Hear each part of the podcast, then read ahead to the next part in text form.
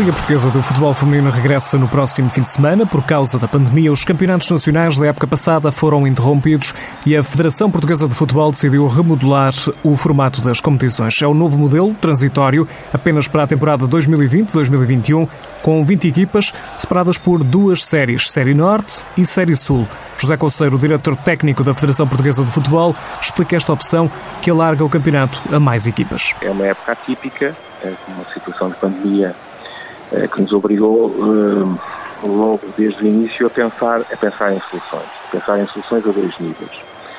Por um lado, manter equilíbrios, equilíbrios competitivos, manter níveis competitivos entre, entre os concorrentes, mas por outro lado também criar condições para que as deslocações fossem eh, mais curtas, eh, os estágios, a preparação de calendário, a possibilidade de adiamento de jogos, eh, uma possibilidade de uma segunda vaga, eh, ou não da pandemia, ou a continuidade da pandemia. Portanto, todas essas condicionantes fizeram com que eh, a Federação, a Federação não foi especificamente eh, para uma competição, os princípios foram princípios aplicados a todas as competições.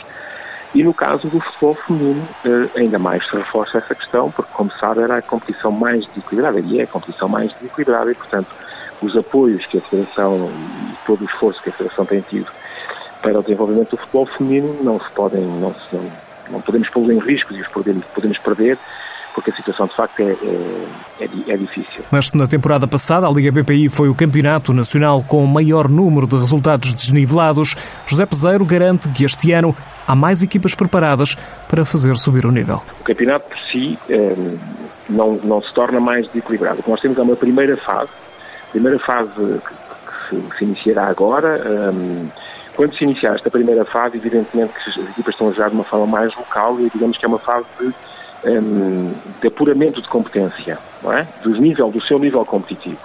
E depois, numa segunda fase, em que aí sim o campeonato será campeonato corrido, as equipas de nível superior só se defrontam entre si e as equipas do nível médio irão uh, encontrar-se entre si. E que balanço faz a Federação do nível de jogo apresentado na temporada passada? A época foi de estreia para o Benfica, uma temporada onde surgiram ainda novas jogadoras para as seleções nacionais. Nós temos, nós temos uh, a noção clara, aliás, como, como, como você afirmou, que a época passada ficou em grande parte comprometida pelo facto de ter sido interrompido e, portanto, aquela fase, aquela fase final, sempre extremamente interessante, não ter, não ter sido, não ter sido disputada. Mas sim, há uma evolução, há uma evolução positiva, que se vê não só a nível dos nossos, das nossas equipas de clube, mas como a nível das nossas seleções nacionais, nomeadamente a nível das seleções nacionais de formação. Eh, percebe-se claramente que há um, há, há um nível superior, que temos vindo, temos vindo a, a crescer. Obviamente que temos que crescer muito mais. Todos nós temos consciência disso, quer nós, quer os clubes, todas as associações distritais, todos os agentes e parceiros deste, deste, deste processo.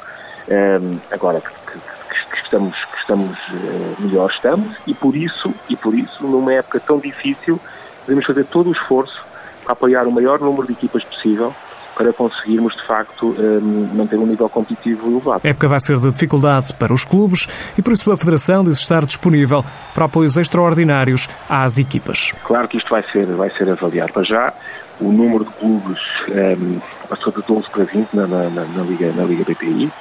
Um, não é bem o dobro das jogadoras, mas é um número muito mais, muito, muito, muito maior, não é? Um, Muitas delas estão com presenças uh, em várias seleções nacionais. Um, é evidentemente que, além dos fundos e das linhas de crédito criadas para apoiar o futebol não profissional, um, nós não deixamos de ter uma atenção especial para com o futebol feminino. Uh, estamos, iremos fazer uh, workshops com, com, com, com, com as equipas do futebol feminino, antes do, agora do arranque da Liga B P I. Evidentemente que essas questões serão todas, serão todas tratadas e estamos com, com uma atenção uma grande atenção em relação a essa questão, porque é evidente é, arranjar uma forma, uma forma equilibrada é, é fundamental, uma forma é,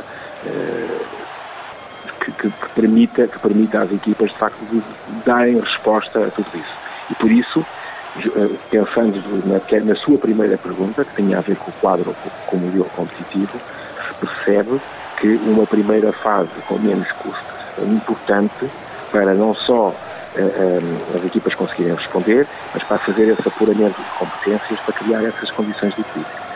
Mas claramente que sim, é uma aposta muito forte da Federação e continuará a ser. A Liga arranca no próximo fim de semana, agora com vinte equipas divididas em duas séries. E antes do arranque da Liga Portuguesa, a Seleção Nacional joga esta quarta-feira. A Seleção Portuguesa joga frente ao Chipre, jogo fora. É um jogo de qualificação para o Campeonato da Europa de dois mil e vinte e um. Portugal está no grupo de qualificação E, tem dois jogos, um empate e também uma vitória. Já o Chipre perdeu por três vezes. É por isso um jogo essencial para a Seleção Portuguesa tentar chegar aos dois primeiros lugares que dão acesso à qualificação ou ao play-off.